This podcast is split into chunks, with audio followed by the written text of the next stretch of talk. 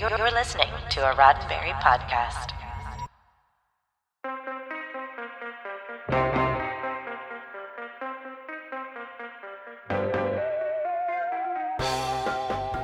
I'm Jessica Lynn Verdi, and this is your Sci Fi 5, five minutes of science fiction history for January 29th. A young Darth Vader, the many faces of Peter Sellers, and the international communist conspiracy to sap and impurify all our precious bodily fluids? That's right. Today marks the release of Doctor Strangelove, or How I Learned to Stop Worrying and Love the Bomb.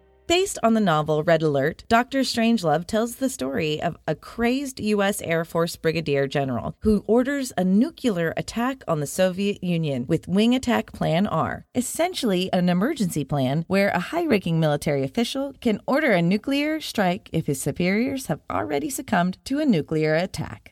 Of course, in the film, his superiors aren't gone, and it's a scramble to call back the attacking planes before they drop their bombs and trigger a Soviet doomsday machine. Now, that might sound like the ingredients for a pretty compelling thriller, and originally it was. The film began as a pretty faithful adaptation of Red Alert, which was a serious drama. But as Kubrick puts it, as he was writing the film, he began to see the inherent comedy in mutually assured destruction. Kind of a weird flex, but it worked and Doctor Strangelove is widely considered one of the best black comedies ever made. But there's more to the story of its release date. You see, Doctor Strangelove was initially slated for a holiday season release at the end of 1963, but ended up having to be pushed back for a very good reason. What was the reason? Find out in a few.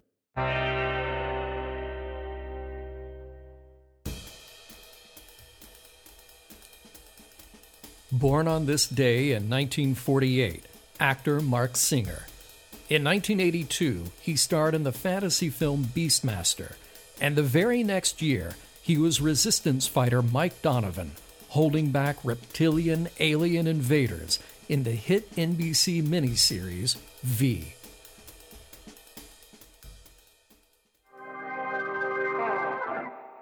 The first test screening of Doctor Strangelove, just a few weeks before its premiere, was November 22, 1963, the very same day President John F. Kennedy was assassinated. As funny as Kubrick may find nuclear war, he realized the public might not be in a mood for a darkly comedic film, so it was pushed back to the end of January.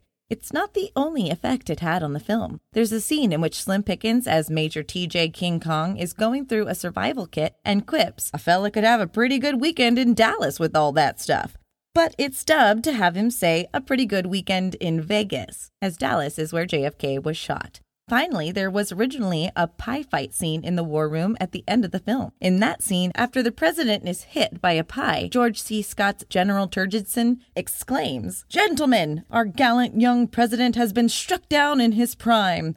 Now, technically, Kubrick had already cut the scene from the film as he didn't feel it quite worked how he wanted. But Columbia Pictures made it very clear that scene was to stay cut, understandably. When the final movie came out, it was a box office and critical hit. It was a brilliant lampooning of so many of the military and political tropes of the 50s and 60s. It had timeless jokes that still land today, and it had brilliant performances from its cast. Well, technically, George C. Scott was tricked into his performance and swore to never work with Kubrick again, because Kubrick had Scott perform an over the top take to warm up before doing the real takes, all the while planning to just use the over the top take in the final edit. But but after a bit of time, Scott ended up loving his performance and considered it one of his favorite roles. The only people that really hated the film when it came out were the military politicians, who condemned it for being implausible and ridiculous. Then we found out a couple decades later that they were so angry because it was true. Military generals really could launch nuclear attacks without authorization, and the Soviet Union really was working on a doomsday machine of sorts.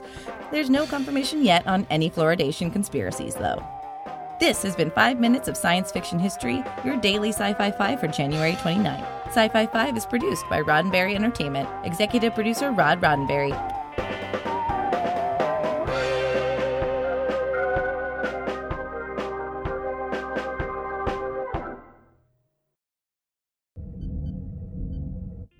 This is a Roddenberry podcast.